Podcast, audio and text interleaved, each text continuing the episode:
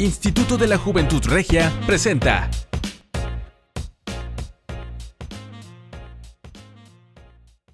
Bienvenidos al podcast del Instituto de la Juventud Regia. Mi nombre es Carlos García, titular de este organismo. A través de este espacio buscamos acercarnos a los jóvenes regiomontanos, escucharlos y apoyarlos con el firme objetivo de impactar positivamente en sus vidas y transformar nuestra sociedad. Adrián Marcelo Moreno Olvera. Bienvenido, Adrián. Gracias por ser nuestro padrino de podcast. Un Muchas placer gracias. tenerte con nosotros. Muchas gracias a ti. Carlos, por la invitación y, y la verdad muy honrado de que el instituto me haya considerado para iniciar esta aventura. Muchísimas gracias de nuevo. ¿Y por qué invitarte a ti, Adrián? Realmente todos conocemos el Adrián Marcelo de televisión, el Adrián Marcelo que ha salido en las noches del fútbol, el Adrián Marcelo que, que, que lo vemos en los radares de D99. Pero eh, yo que te conozco de, de hace tiempo, que tengo la, la oportunidad de, de- de tener esa amistad contigo, quisiera que, te- que- que los jóvenes te conociéramos eh, esa faceta de, tú estudiaste psicología. ¿Es correcto? Sí, es mi carrera. ¿Por qué decidiste estudiar psicología? ¿En qué momento de tu vida eh, te, te nació? Dijiste, esta es la carrera que yo quiero. Fíjate, desde la preparatoria, bueno, desde que tengo uso de razón, pero bueno, es en la preparatoria cuando tienes que tomar la decisión y ahí es donde fueron más, más fuertes estos pensamientos en, en mí de, no necesariamente de ayudar a las personas, pero siempre he sido alguien muy empático.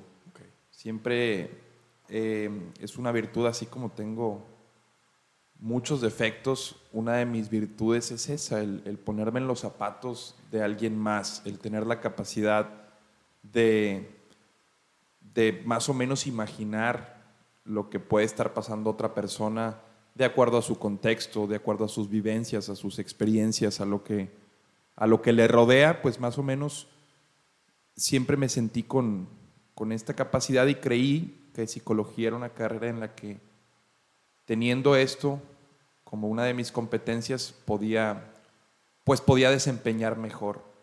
El asunto cuando presento en la Facultad de Psicología es que cuando llega la hora de los resultados, pues no, no aparezco en la lista de aceptados. Ok. Entonces sí, fue uno de los primeros No pasaste el examen. Sí, te, te soy sincero, de- fue uno de los primeros rechazos de mi vida. Aparte de los amorosos, que es normal pasar en la adolescencia, que te, Claro, diga, claro. que te diga que no la que te gusta del salón o, o cosas así. No había habido nada en mi vida con, con un estímulo tan fuerte como que te dijeran que no en la carrera que querías estudiar. Ok. Recuerdo aquel momento en el que incluso en- con lágrimas le, le dije a mi padre que, pues, ¿qué onda? O sea, ¿por qué? Porque yo también venía de una preparatoria de, de la Universidad Autónoma de Nuevo León, el CIDEP, que, que tenía muy buen nivel. Entonces dije, no, no puede ser. O sea, en el examen me, me debió haber ido muy bien.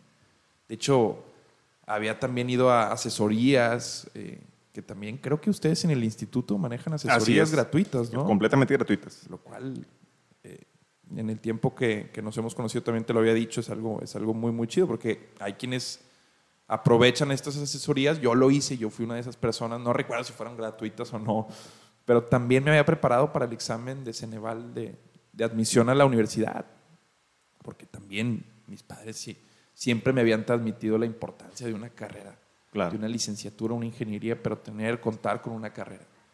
Entonces, me dicen que no y cuando a través ahí de un conocido de mi papá, ya no sé si palanco o no, pero un conocido, eh, solicitan una, solicitamos una entrevista como para, oye, ¿por qué, ¿por qué no puedo entrar? Yo quiero estudiar psicología y lo quiero estudiar en la uni, porque en la uni, que está en el área médica, eh, eh, es una de las mejores carreras. Ujú. Entonces, cuando me dan la oportunidad de conocer las razones por las que no entré, es el examen psicométrico, o sea, es una cuestión de perfil, en los, porque aparte del examen Ceneval te hacían un examen psicométrico, una batería de pruebas que incluye, por ejemplo, la de, de FH, que es la dibuja de, la- el dibujo del- de la figura humana.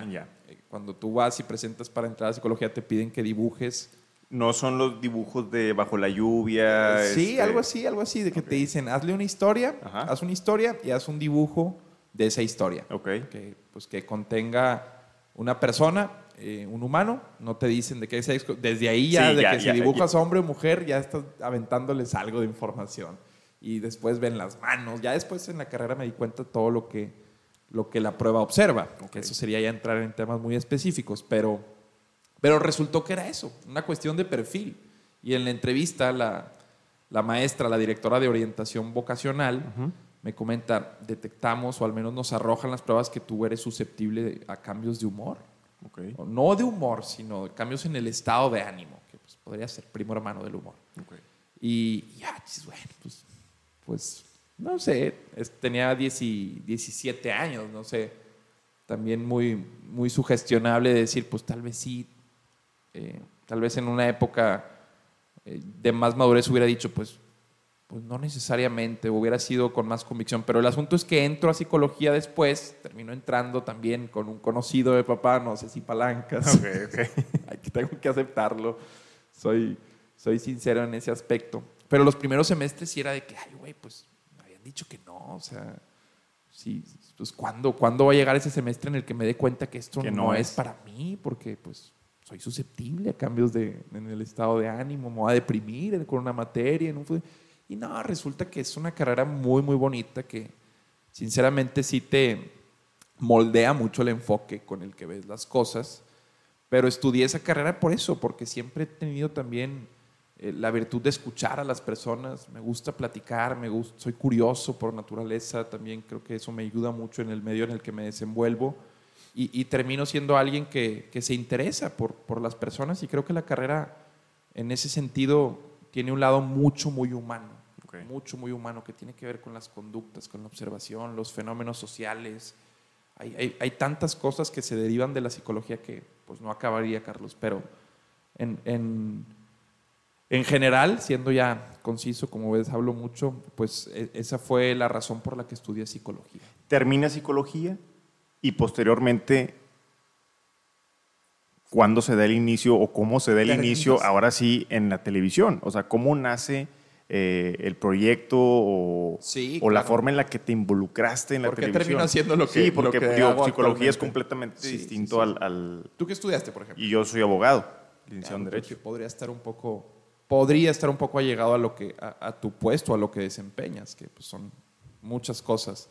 Pero en mi caso, incluso terminando la carrera de psicología, mis padres también me, me transmiten la necesidad de, de un posgrado. Ok. Entonces, no pasó ni un año de, de estar graduado cuando eh, entro a un MBA, un- una, una maestría en administración, y, y la comienzo a cursar. Ok. Entonces, ahí, en medio de esto, es cuando, pues yo, trabajando con mi papá, tenía también a veces tiempo libre y me siempre me ha gustado muchísimo.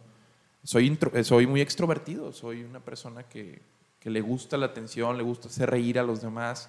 Entonces yo tenía esta costumbre de hacer videos para, para aplicaciones, para plataformas de redes sociales como Vine, como. YouTube, como Twitter. También comenzaba a usar Twitter. Y recuerdo que hice un video solicitando una, un casting para entrar a- al departamento de deportes de Multimedios Televisión, que es un canal local de aquí que actualmente ya es nacional. Cuando yo entré era local. Y así comienza, con un video le llamo la atención a Willy, Willy pregunta en sus redes sociales, le daré la oportunidad o no. Total, Willy me da la oportunidad, voy, hago un casting con Willy González, eh, todo bien, todo genial, todo maravilloso. Yo estaba cumpliendo mi sueño, o al menos estaba en los pininos de lo que era mi sueño, que, que no solo era salir en televisión, sino era hablar de deportes, que es otra, otra cuestión, otra rama del espectáculo que me apasiona, los deportes, no solo verlos, sino practicarlos. Y pues todo, te decía, todo bien, todo bien, hasta que Willy, aconsejado por Heliodoro, su mano derecha, le dice, aguas porque trae un, un pequeño defecto, e- ese muchacho, o sea, yo, no puede pronunciar la doble R. Y yo, ah, caray. Eh, sí se dio cuenta Heliodoro, porque cuando me pregunta, ¿dónde estás estudiando tu maestría? Yo le dije, en la UR. Así le dije en aquel entonces. Hoy te puedo decir que fue en la UR, porque tenía yo una ajá. que es, es una incapacidad de pronunciar Sí, decía la R, correctamente. el, el- Sí, es correcto, como, perrito, francés, exactamente, carro. perrito, carro. que de hecho era, era hasta una herramienta para mí, porque si mucha gente se daba cuenta que yo no podía pronunciarla, se reía de mí y me, me abría la puerta para que yo también me riera. O sea, en, en un tono de camaradería Sí, me sí, sí. funcionó mucho siempre eso. Era una forma, digo, también me ha encantado siempre verle el lado positivo a las cosas y esa era una. Más que de que, ah, me están bulleando o algo así, era de que, ah, mira, pues no friegue, se quiere llevar, güey. Entonces, muchas Sí, veces. abriste la hasta- puerta, Sí, la sí, sí, puerta. ya, pues, eh, a ver, el humor es, es una carretera de ambos sentidos. O sea, también de acá para allá puede ir algo. Sí, claro. Entonces, para mí era de que, ah, chingón, güey. Nunca, nunca, hasta ese momento en el que Willy me hace el casting y me pone 37 palabras con doble R, aconsejado por Eleodoro, como para. Y bien hecho por parte de Willy. Y bien hecho por parte de Eleodoro, digo me vieron que cojeaba de, un, de, un- de una cuestión y dijeron, vamos a estirar la liga, vamos a ver qué tanto se puede estirar la liga. Y esas 37 palabras con doble R, pues sí fue muy evidente que, que yo fallaba de ahí.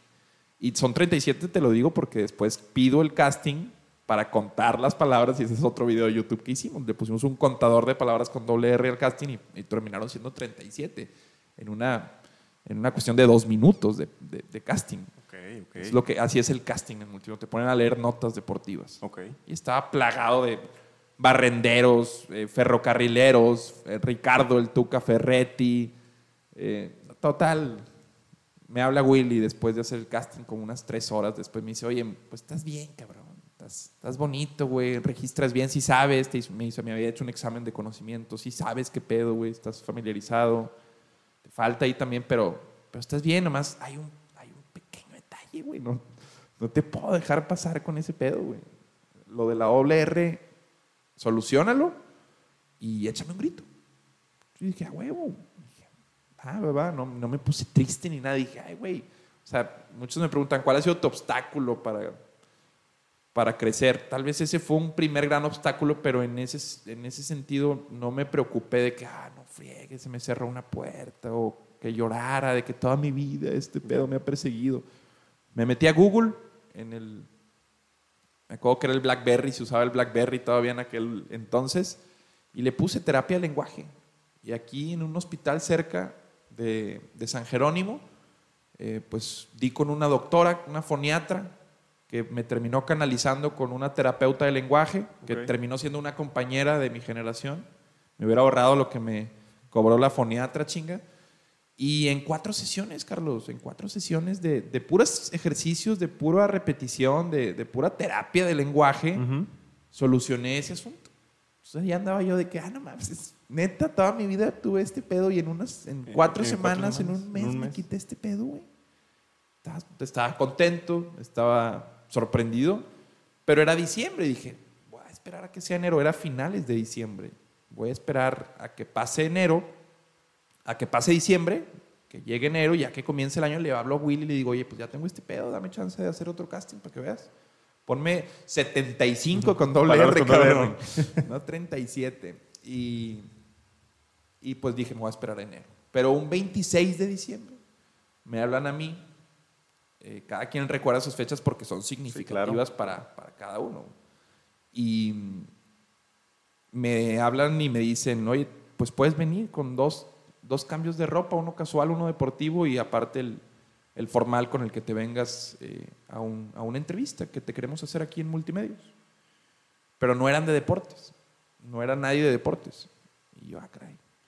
Y total voy y me querían para protagonizar junto con otros dos compañeros, que pues, ahora son buenos amigos, eh, un reality que se llama Mitad y Mitad, que pues es, a- al menos aquí en Monterrey, es muy, muy conocido. Es uno de los productos fuertes de la televisora.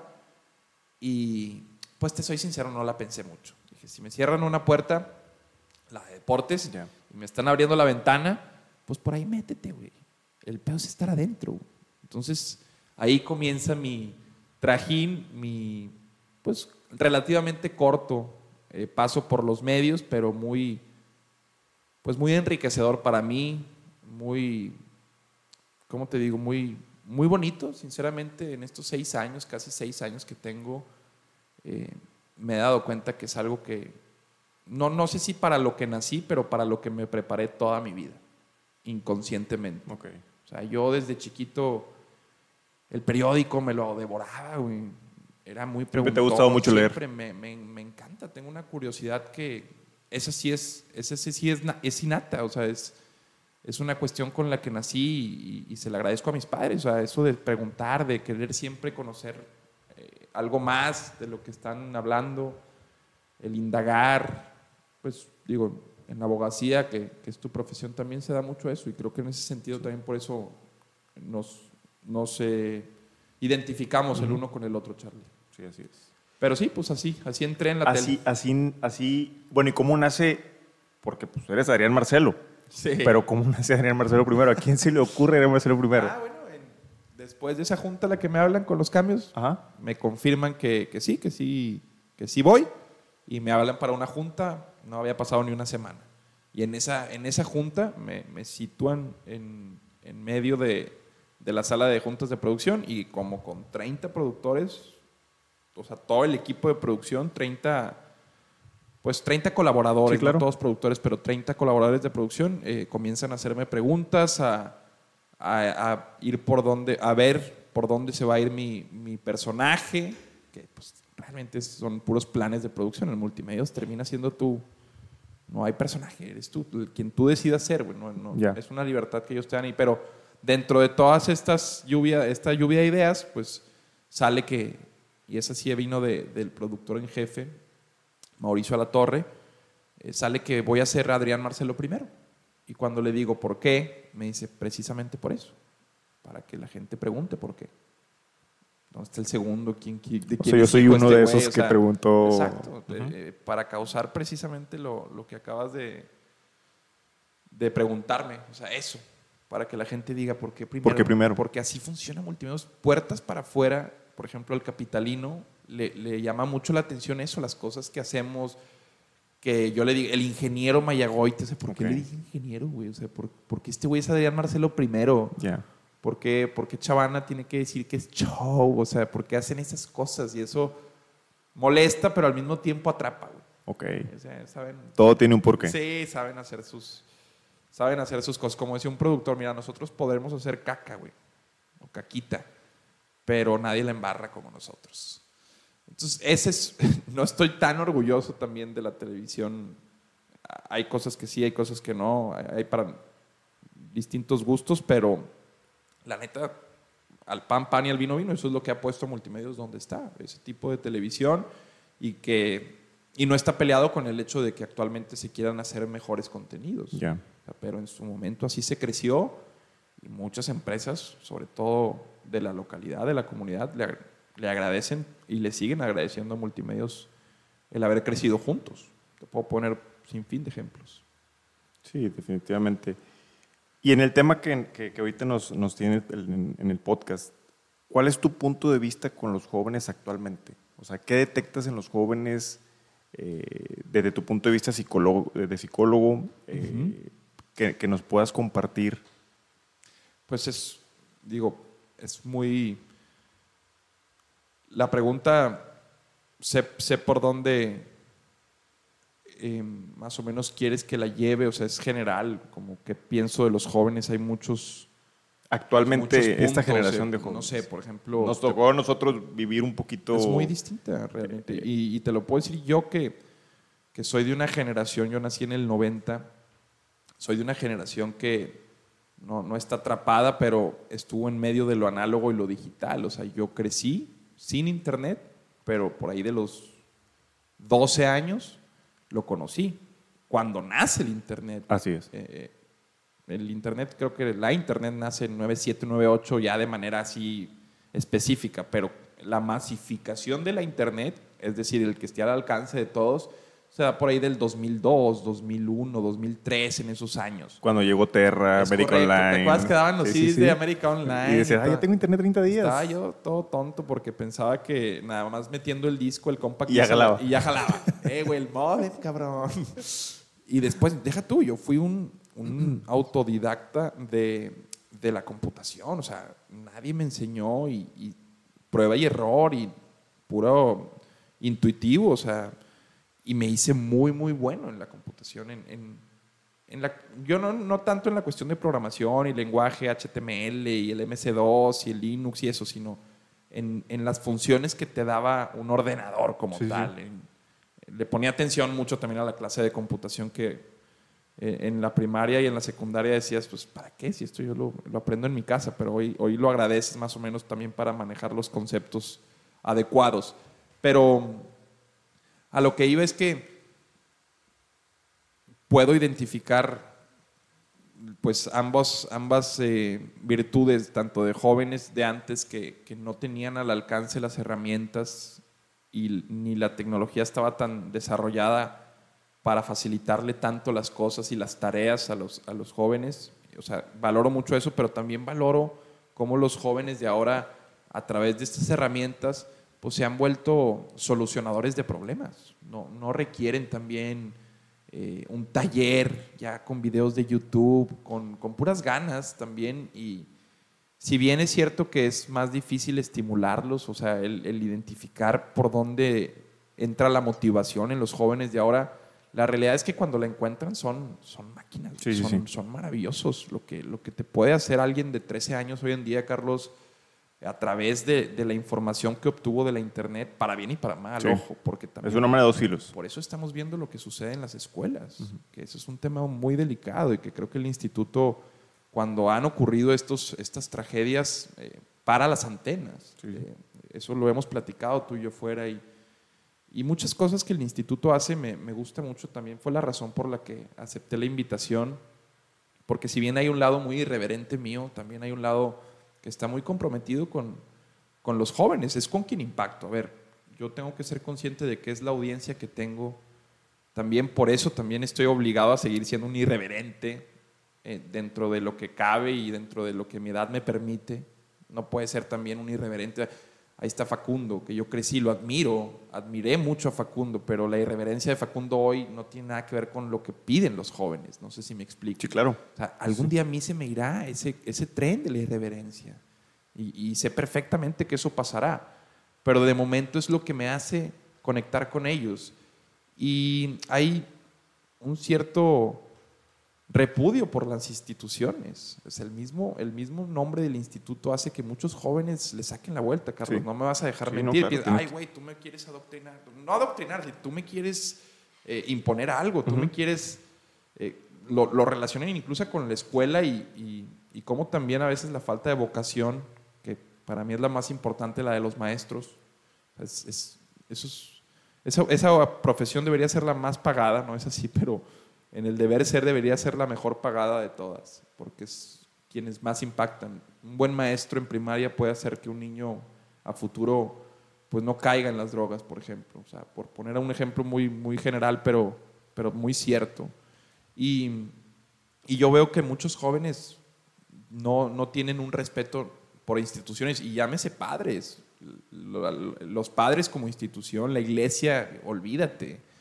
Entonces, responde a algo, algo que dejaron de hacer los, los generación X y, y los millennials eh, de los últimos millennials, los más viejitos, eh, algo, algo dejaron de hacer. Y mucho lo veo, por ejemplo, en esto de quiero educar a mi hijo como no me educaron a mí. Y muchos generación X que vivieron bajo el yugo de sus padres, obligados a trabajar, o casi viéndolo como algo muy normal, trabajar desde los 16 años. Y Sí. es que yo me, me chingué el lomo y tú ve nada más. Lo hice. Pues sí, claro, a ver, si educaste a un hijo cubriendo todo lo que a ti te faltó, imagínate qué estás criando, güey. Estás criando un güey que tuvo todo, güey.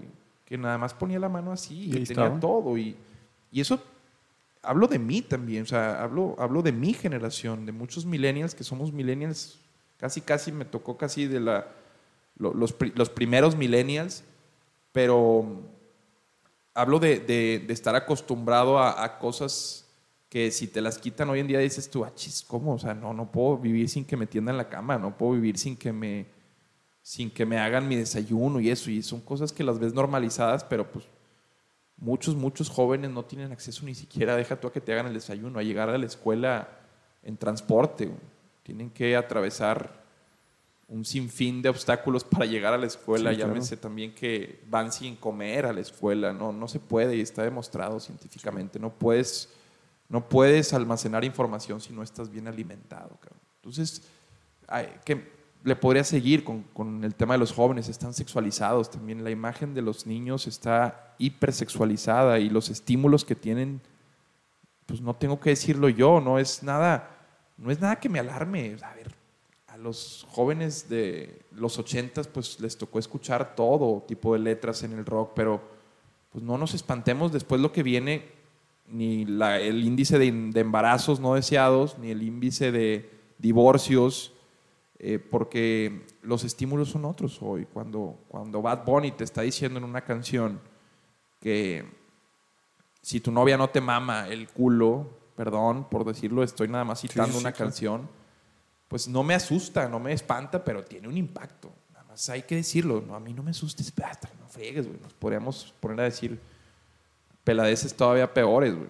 Y, y, me salen, las, las tengo dentro de mí, pero no, no nada más, no nos espantemos el día que, esto empiece a traer un resultado.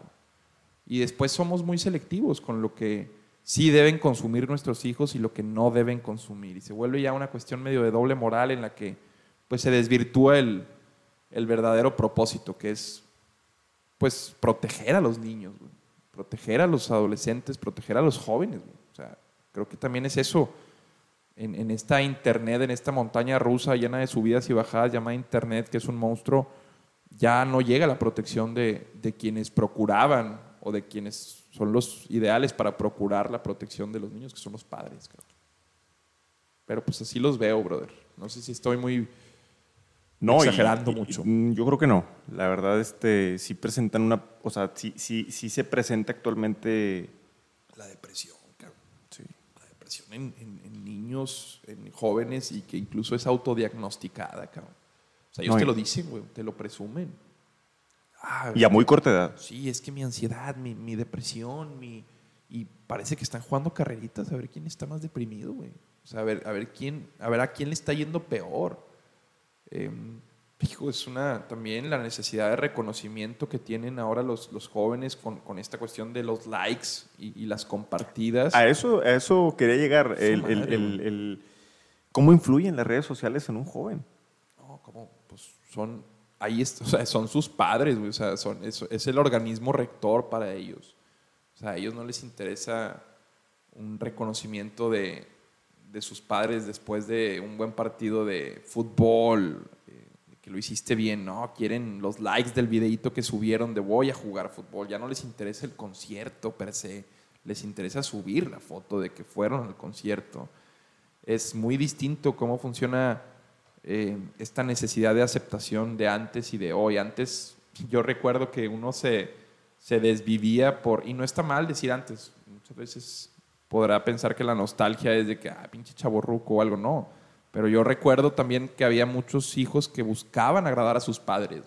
que, ah, que mi papá vea que, que saqué este 10 y ahora no. O sea, buscas agradar a tus 170 seguidores, 200, 900. O aceptas a todos los que te mandan solicitud de amistad por el simple hecho de tener mil, dos mil, tres mil. Explícame cómo una niña de 15 años puede tener hasta 20 mil seguidores, Charlie. O sea, no me expliques, yo sé por qué sí, sí, sí, O sea, pero ahora platiquemos de todos los impactos que puede tener en la vida de una niña de 15 años el, tener tanta atención, tantos mensajes, qué tipo de mensajes está recibiendo. ¿Qué tipo, por ejemplo, no veamos lejos, qué tipo de mensaje recibes tú? No todo es me gusta, no todo es excelente trabajo, eh, muy pare tu radar, muy pare tu video. No, pues ni lo bueno ni lo malo, digo, me han llegado a endiosar y me han llegado a, a, comparar con un pedazo de, de estiércol, o sea, ni lo bueno ni lo malo. Y eso se lo he escuchado a muchas personas que tienen carreras longevas en los medios y, es algo que no es muy difícil poner en práctica. Al principio sí,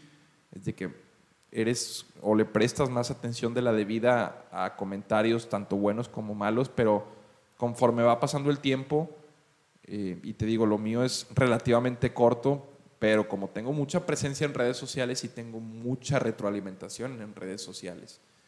Pero pues nada más mediar, o sea, encontrar un balance, eh, como me recomendaba un buen amigo, es mastica la, crítica y después de masticarla, déjala ir. O sea, sí, no soy de los No te que. quedes con- No soy de los que no lee sus comentarios, o sea, porque también es un termómetro. En cualquier carrera, una evaluación de desempeño es buena. ¿Tú llevas tus redes sociales? Sí, yo llevo mis. Nadie mis- te- nadie, nunca ha sido de, de, de- pasárselas a alguien, de que maneja. No, pues, se pierde. Se pierde el porque, encanto. no- porque para mí no son de que un, es- un buzón en el que dejas tu mail y yo te marco para cotizarte algo. O sea, no, no, son, no son redes de contacto. O sea, Sí. son mis redes en las que muestro lo que quiero mostrar. Yo las uso como.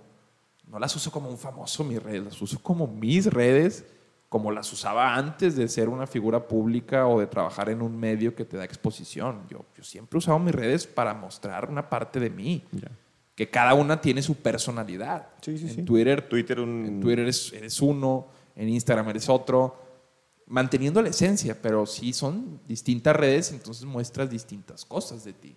Pero a fin de cuentas es eso, muestras lo que quieres mostrar. nada más. Excelente. Pero me llega todo tipo, te espantarías, Charlie. Sí. Te espantarías. De plano. No, solo son escritos los mensajes, Charlie.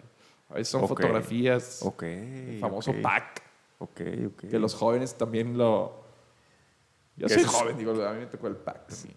El pack es, ha existido desde tiempos remotos. ¿Nunca te mandaron ahí un pack, Charlie? No, no, no. Nada. Hombre, de veras, no, sí, sí, no, tú sí. Tú sí eres una joyita. es- Bien, bien, bien. Pues bueno, no, yo no soy tan, tan joyita, carnal. Yo sí, digo, me han llegado, pues. Sí, No, sí, no tú, que tú no has jugado, pidiendo. tú no has No, jugado no, en no, eso. no, No, y eso es bueno, eso es bueno. De soltero, cuando estaba soltero, sí llegué a mandar foto de mi. de mi. de mi. De mi pecho descubierto y así. Ya. Adrián, tres problemáticas que detectes tú actualmente en la sociedad, sobre todo En los jóvenes. Tres problemáticas. Una. Bueno, Digo, pudiéramos englobar cinco, pero tres. Eh, esa una es definitivamente la, las enfermedades mentales, eh, la, la El bullying, depresión. sí, o sea, todo lo que conlleva, o sea, todas las adversidades que, que- que enfrentan los jóvenes, hoy en día creo que muchas son emocionales, o sea, son, es difícil como procesar todo lo- la velocidad a la que va el mundo, eh, el exceso de estímulos, insisto, el exceso de información, Ujú. la sobreinformación. Entonces, todo lo que se deriva de eso, del, del- del nuevo modus vivendi, digamos, Sí.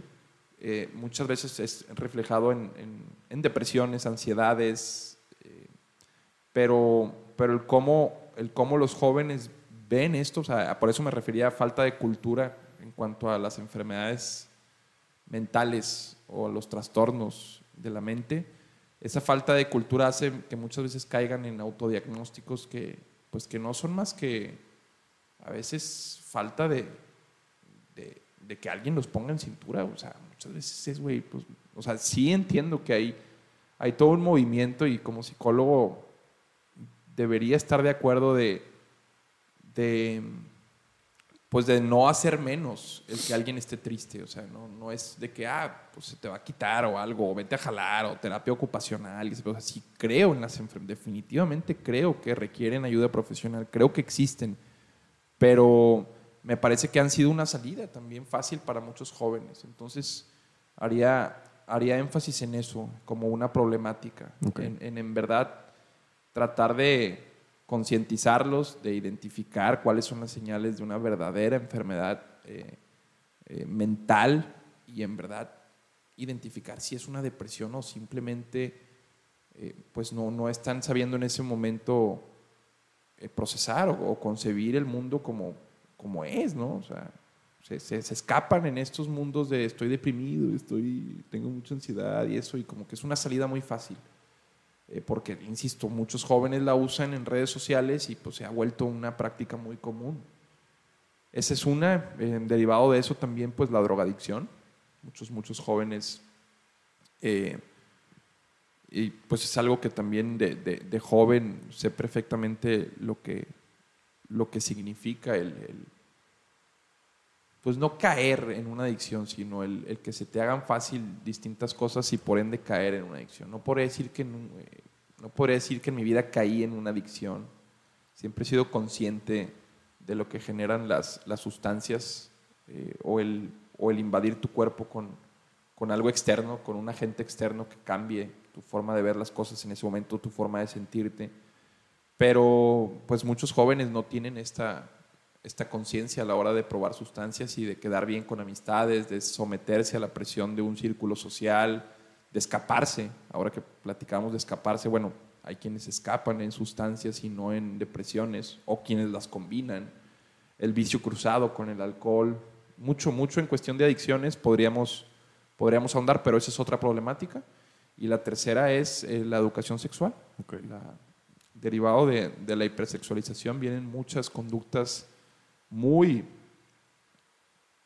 alarmantes, sinceramente, porque, a ver, uno de los, uno de los eh, fenómenos o de los problemas que se tienen a nivel mundial es la sobrepoblación, se sabe.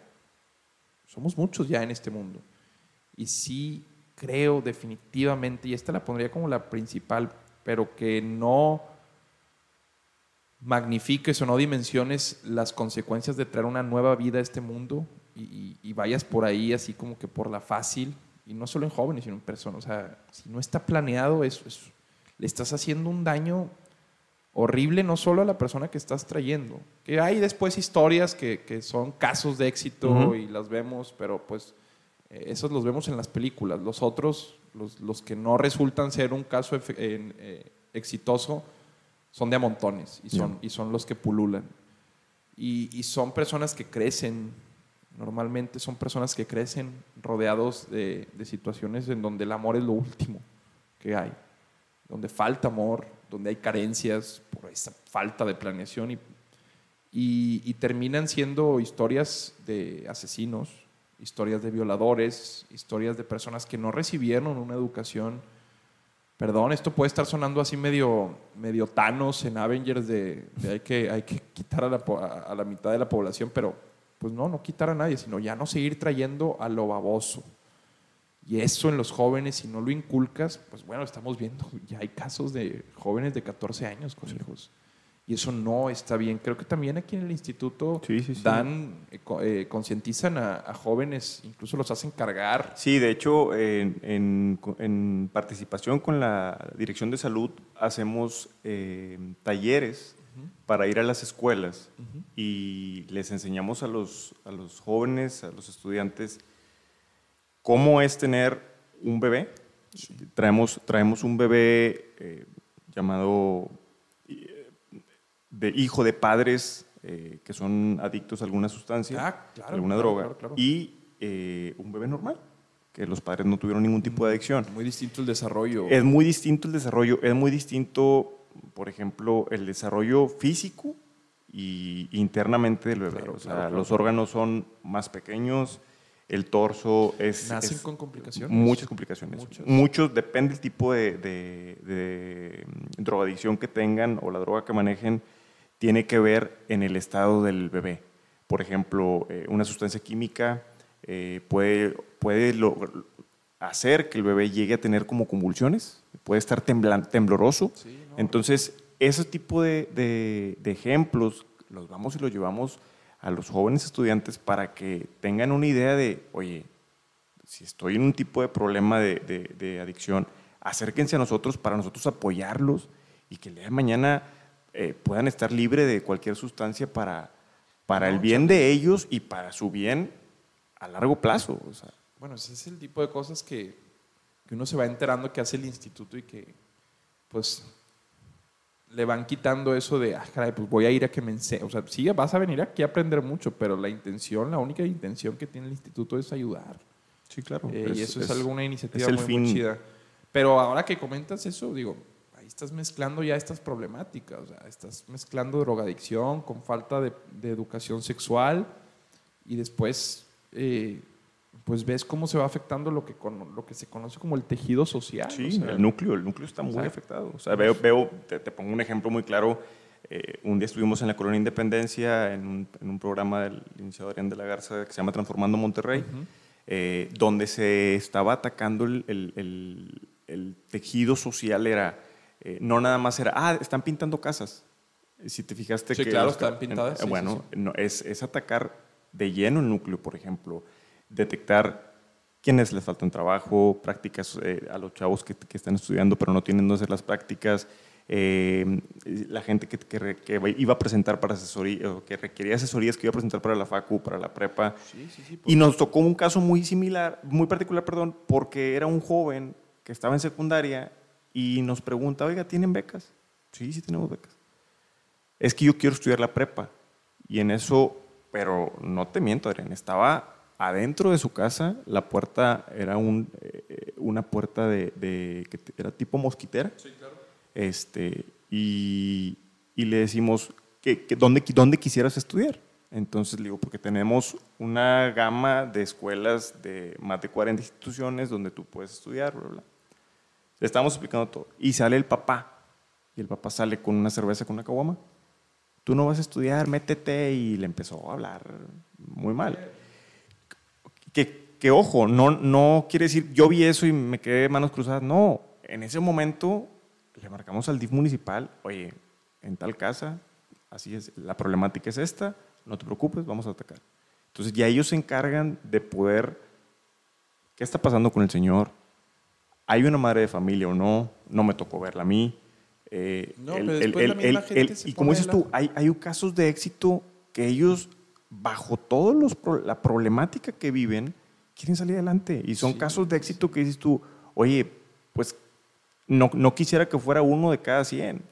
Pues sí, y yo no quiero ser pesimista, pero muchas veces también la misma sociedad juzga a, estas instituciones como en su momento existían. Creo que ya no existen los capullos o las instituciones que se encargan de, de ver por los derechos de, de, estos jóvenes y de estos niños. Y, y, si hacen alguna acción, es que no, pues ¿cómo se atreven a quitarle, arrancarle al padre de sus brazos el niño? Y espérate, o sea, ve, ve, la historia, güey, ve el antecedente. Entonces Así y, hay y, pongo el ejemplo de uno. o sea, millones, hay millones de casos. Digo, Monterrey, millones de personas que viven en este municipio. En la Gloria Mendiola, en la granja sanitaria, en la vidriera, en la industrial, en las colonias, en los Fomerreis, ni se digan, Tierra y Libertad. Digo, se sabe que existen muchos casos y, después también ya es un tema de, pandillas, de focos de riesgo, de parques sin iluminación. O sea, hay, hay, el tejido social lo componen eh, un sinfín de cuestiones que son pequeñitas, pero que afectan, afectan. Y, te lo digo porque esa cuestión que platicamos al inicio, esa cuestión de empatía, la he tenido muy marcada, ¿no? No, yo, gracias a Dios, y se lo agradezco a mis padres, soy un caso de un hijo que, fue planeado y que, y que le brindaron mucho amor. Bendito Dios, ya, le agradezco a la vida, a quien le tenga que agradecer, sobre todo a mis padres, y sé perfectamente que no muchos jóvenes tuvieron esa oportunidad. Entonces, no se trata de, ok, vamos a separar a eso, sino a...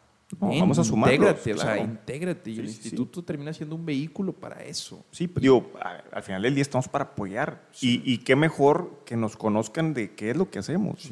Ahora tienen, eh, o sea, todos los jóvenes que tengan alguna idea de emprendimiento o alguna... Eh, cosa que puedan decir ellos, ah, oye, lo quiero aterrizar, pero ¿quién me puede apoyar? Acérquense. Sí. O sea, cualquier situación del tema estudiantil o de tema de emprendimiento, y es que, estamos para eso. Pues se va a escuchar muy fuerte, pero termina siendo una competencia por ver quién lo recluta. O sea, los jóvenes, como, como son diamantes en potencia, en bruto, eh, más bruto que diamante, se los están peleando las grandes organizaciones. Y cuando hablamos de grandes organizaciones, pues no solo son las empresas, sino el crimen organizado.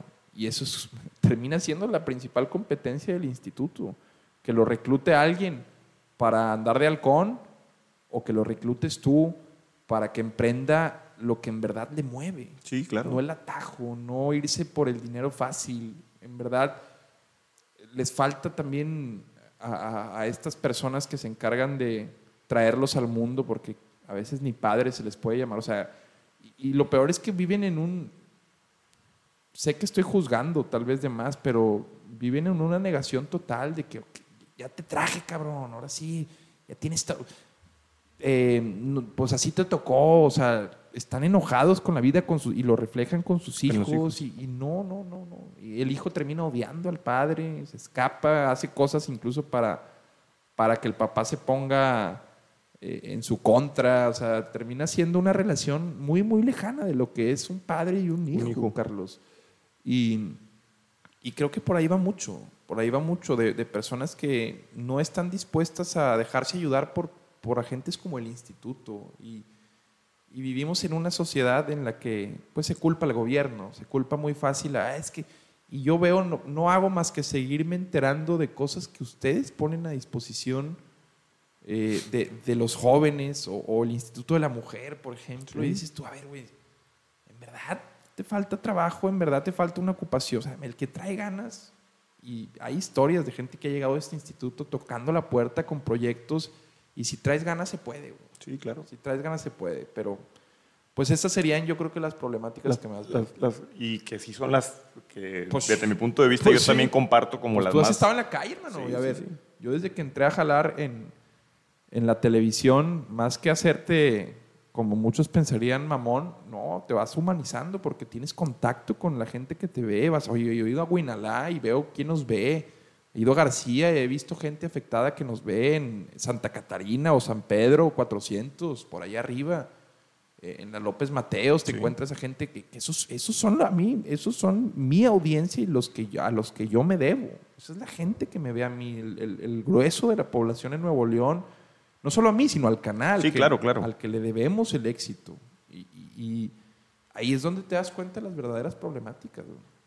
Sí, y, y- y ya cuando, cuando detectas realmente, cuando andas en la calle y dices tú, oye, pues, estos son los, realmente esos son problemas. Sí, sí, sí. O no, sea, digo, te pongo el ejemplo de ahorita de la independencia, pero puede, te puedo etiquetar muchos ejemplos, no acabaríamos, pero aprovechando que estamos tocando el tema del instituto, eh, la- todos los que nos estén escuchando, eh, acérquense, estamos para servirles, no hacemos otra cosa más que servir. eh, con nuestros servicios, nuestros talleres, eh, to- todo- toda la gama de, de- de cosas que les podemos oferta- ofertar, perdón. Este, y ahorita, hace ratito que tocabas el punto, a lo mejor te lo traía ya en mente, el obstáculo más grande, ya lo dijiste ahorita, entonces ese pudiera ser el obstáculo más grande que a lo mejor ya has llegado no, a tener. No, en los Porque digo, no porque tengas 100 mil seguidores quiere decir que ya eres una persona de éxito. No, no, para Eso- nada. eso no es un- Menos un- en estos días. Tener 100 mil seguidores. pues, O po- 100 seguidores, o porque No, digo, hay mucha gente que un- le puedes poner un like y wow, pero ponle un me encanta. Sí, no, no, te sigo en, ese, en ese sentido también, no. Tienes que ser muy, a ver, a mí no me da, podría ser una, pues un componente del éxito el tener seguidores, pero no, no es todo. O sea, sí, sí puede que una marca te contrate porque tiene cierto número de seguidores o en, en la percepción, o sea, no, no tampoco le voy a quitar valor a tener seguidores. O sea, hoy en un mundo que funciona mucho por la apariencia, termina siendo eh, el que incline a tu favor la balanza si se trata de escoger a alguien para un puesto o para una campaña. Sí, pero es un valor comercial. El valor verdadero de las cosas para mí, o de, de las... El valor está en las pequeñas cosas para mí. El valor está en que una persona eh, te abra la puerta eh, cuando está de malas. El valor está en que alguien te ceda el paso en el, en el tránsito. El valor de las cosas para mí son cuando dejas de lado todo lo que tú traes Ujú. para servir al otro. Ahorita Sí. hablabas de servir, a mí me gusta eso. Creo que en mi, en mi ocupación, en mi profesión, tengo que creer que, que estoy sirviendo a otros, no solo a mis compañeros a cuadro, sino estoy sirviendo al propósito de alguien que llegó de la línea de operación a 40 grados después de estar trabajando 12 horas porque dobló y quiere llegar a desconectarse un rato y tal vez busca a un idiota como yo diciendo lo que le viene a la mente, eh, pues para relajarse. Entonces tengo que ver como, como un servicio mi trabajo para poder desempeñarlo como me gusta desempeñarlo. Mi, mi obstáculo más, más grande ha sido el, el- tiene que ser siempre el día a día, porque el éxito no termina siendo un punto al que llegas. El éxito es el camino, el éxito es cómo llegas a eso que supones es el éxito. Y si llegaste también, pues también cuestionate qué tan limitada está tu visión, porque eh, la visión precisamente debe ser inalcanzable siempre. Y la misión es, es lo que haces día con día para alcanzar o para intentar alcanzar esa visión que es inalcanzable. Sí, sí, sí. Entonces, tú tienes que siempre tener una visión de mejora continua y sobre todo una visión de jamás voy a llegar al éxito. Para mí así lo veo. Ese ha sido el obstáculo, el comprarme esa idea, el levantarme y decir, puta, otra vez lo mismo, güey. Voy a grabar ese podcast, después ve a la junta, después ve a hacer las historias con el cliente de los carros, después eh, toréate a los que te están hablando que quieren ser nuevos clientes, después eh, acuérdate que este pedo de la fama es, es efímero, se va a ir, después ve a jugar tenis, después porque también te hace bien y tienes que esperar, después cumple con la novia porque también te hace bien tener una novia y quieres tener una familia, después eh, el pago del departamento porque también necesitas tener un lugar donde vas a vivir, son tantas cosas que ese, ese diría y tengo que verlo también así, como que es mi mayor obstáculo el seguir dándole servicio a todo aquel que espera algo de mí, porque te vas haciendo una persona que provee, un facilitador. me gusta facilitarle las cosas a las personas y a veces fallo por querer abarcar de más, pero ese es mi reto, el, el dejarme someter ante la rutina, que para mí es la, la, aliada del éxito. O sea, la rutina es el éxito, el hacerlo. En un, en un gimnasio cuando vas al gym y te quieres poner eh, en forma, no dices tú, eh, sería muy injusto hasta que el día que estás bien mamé de que ya alcancé el éxito. Pues, o sea, nada más eso vas a gozar, como que ya llegaste y después qué, al día siguiente, o sea, ya fue, no, tu éxito fue levantarte o ir esas dos horas diarias. De... ¿Cuántos fueron? ¿Dos, tres, cuatro, cinco meses? Y, eso para mí es eh, el éxito, el poder, el poder abrazar la rutina y hacer lo que, lo que se necesita para supuestamente llegar a él. Y al final del día disfrutas lo que haces. Sí, si no, no, no lo podría hacer, güey. Disfruto mucho una plática, disfruto que alguien se interese en mí como para invitarme, para preguntarme cosas, güey. Disfruto hablar, elaborar ideas. Sí, porque todos tenemos a lo mejor, o, la mayoría tienen una idea de, la irreverencia de Adrián Marcelo, pero no te conocen el lado... Pues lo platicamos ayer, fíjate, cuando está, pues, digo, no sé, los que nos escuchan no lo saben, Charlie, somos, somos, hemos, aparte de una relación laboral, eh, hemos, eh, ha nacido una buena amistad y lo platicaba ayer contigo que me decías de que, güey, es que te vi en la tele y, dije, este güey, ¿por qué dice esas cosas? O es muy irreverente. No recuerdo cuál fue tu primera impresión, pero decías, es muy chistoso, no sé. Y creo que la comedia tiene que ver 100% con, con un entendimiento del, del escenario, del cuarto una comedia es algo inesperado, es un giro que no te esperabas en una historia. Entonces, eh, mi comedia, o al menos lo que intenta hacer Chusco de mí, es cuando de plano no, lo esperas, pero hay situaciones que se prestan para eso y en, este caso, al ser tú el director del instituto, difícilmente encuentro situaciones en las que pues, sea prudente hacer reír. Hemos ido a comer y nos atacamos de la risa, pero pues no, no creo, puedo hacer reírte una, dos, tres veces, pero a fin de cuentas creo que me invitaste más para... Ah, claro. Porque los jóvenes saben y cuando me toca narrar partidos de Chivas ahí, por ejemplo, me pongo en modo de que tengo que rebanarla, güey. pero sí, en cuando, general, cuando, haces, cuando haces un radar, por ejemplo, y un radar me, le metes me dejo ir, cabrón. Me dejo ir y en general si la situación así lo permite, pues sí, sí busco, pero no, no soy tan, no estoy buscando siempre así de que a la madre me hace reír. Ir, ir, por, ir por la calle siempre. Pues es, que termina siendo, por ejemplo, el. el, el Digo, ya nos ha tocado. Los comediantes son esclavos, güey, de ese pedo. O sea, me ha tocado estar con comediantes que, que los güeyes de que piensan o tienen como esta idea de que tienen la obligación. Que todo el tiempo están. Sí, de, y, güey, están haciendo comedia de todo lo que está pasando y a mí, güey, pues va a llegar un punto en donde, pues no mames, güey, también nos podemos poner así. pero no me gusta así, me gusta a mí reírme de algo que pasa, que está muy seria la situación y pasa algo que, a mí me gusta una pequeña dosis de una gran risa, güey. Que, a todo el tiempo que, todo el tiempo estar eh, claro que hay momentos en los que hasta simple, güey. Sí, pero todo tiene que ver con el contexto, cabrón. Adrián, por último, eh, me gustaría eh, comentar. Fíjate que eh, ¿te gusta mucho hacer el podcast? Sí, cabrón. Eres, eres, Me eh, encanta el formato de podcast y detecto- por lo visto detecto lo- entiendes a la perfección, Sí, detecto que, que, que con el bandido este, pues hacen muy buenos podcasts con Aldo Farías. Sí. Eh, de hecho, inclusive en Spotify son, son en la lista de los 100 más escuchados en Sí, México. estamos ahí a veces, sí. es Entonces, eh, me, me, me nace el, el preguntarte si pudiéramos eh, hacer más adelante un taller para, Totalmente. para los Totalmente. chavos completamente gratuito. Eh, Obvio. yo me encargo de, de- de conseguir el lugar y de, obviamente, eh, Pues de aquí en el convocar.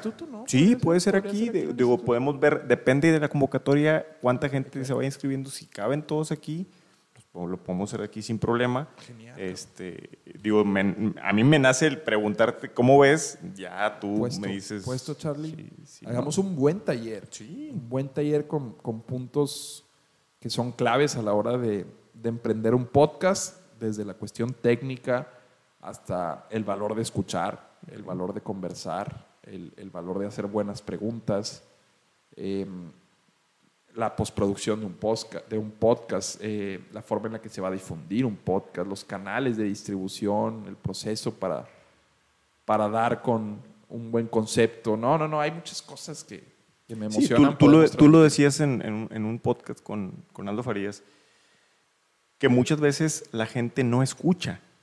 Sí. Estás en- están en piloto automático y simplemente, eh, por ejemplo, estás, es como si yo estuviera esperando que tú termines de hablar sin saber qué estás diciendo para yo decir lo mío. claro, claro. ¿Sí me explico? Por eso Es- el buen bandido me lo aconseja una, una buena libreta donde apuntes eh, siempre es efectiva a la hora de hacer un podcast. El, el iPad en este caso también funciona, una pauta, pero, pero eso es lo que me gustaría transmitirles en, en- en el taller. O sea, sí, sí, sí. es una herramienta el podcast que incluso puede pulir mucho tu técnica de conversación. Es, es una conversación, a fin de cuentas, las buenas conversaciones, pregúntate a dónde se dan, Charlie, se dan en, una carne asada, se dan incluso en una comida, se dan en situaciones en las que el fin tal vez no era conversar. Por eso como que no le pones mucha atención a veces al, acto de conversar, de que, ah, voy a conversar. Y cuando se lo pones o cuando empiezas a hacer hincapié en, en puntos claves de una conversación, en, en incluso a desmenuzarla, o sea, verla por, como por elementos, o diseccionarla, por así decirlo, pues puedes hacer grandes avances en tu, en tu competencia o en tu mecanismo de conversación. Es, es una realidad, hay libros que hablan de eso, pero eso pues precisamente es la pulpa del taller del podcast. Podríamos, podríamos ahondar mucho en este taller, hacerlo práctico de una, Excelente. De una buena duración tal vez o de distintas sesiones. Hacemos un programa, lo vamos, te lo voy a ir rebotando Sí, sí, sí. y le ponemos fecha, güey. Excelente. Yo, pues, yo prácticamente nada más salir de, Puestísimo, de la situación que, que vivimos actualmente, que es esta, esta pandemia. eh, y Si pues, nos digo, escuchan en años después, bueno, estamos haciendo este podcast cuando hay una, hay una fase 2 Una fase 2, es de correcto. contingencia. Fase ¿no? 2 de contingencia. eh, de hecho, los que nos escuchan eh, no salgan de casa, quédense en casa, es muy importante. Y pues como dice nuestro alcalde, ojos, nariz y boca Sí, bueno, no se tocan. Ojos, nariz y boca no se tocan. Y lo he puesto en práctica desde que vi que, que el buen alcalde y varias figuras traen, el- traen el movimiento. esta campaña. Eh, Adrián, pues te agradezco mucho por haber sido nuestro padrino. No, hombre, muchas gracias a ti. Charlie, por- La verdad, esto es, es una herramienta que estamos utilizando para llegar a los jóvenes precisamente. Sí, sí, sí, muchos se escuchan. Eh, eh, es, es, eh, creo que es, una, es un medio que nos, nos sirve mucho para poder, para poder llegar y sobre todo atacar las problemáticas que vivimos como jóvenes actualmente. Y pues aquí tienes tu casa.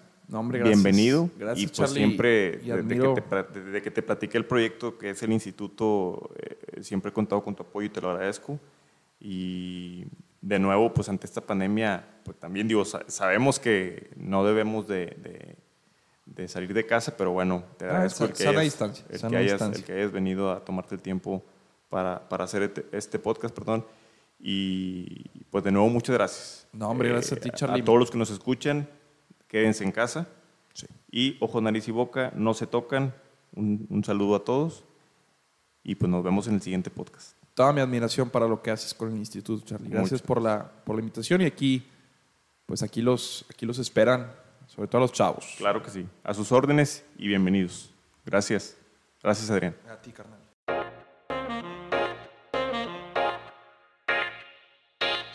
Instituto de la Juventud Regia presentó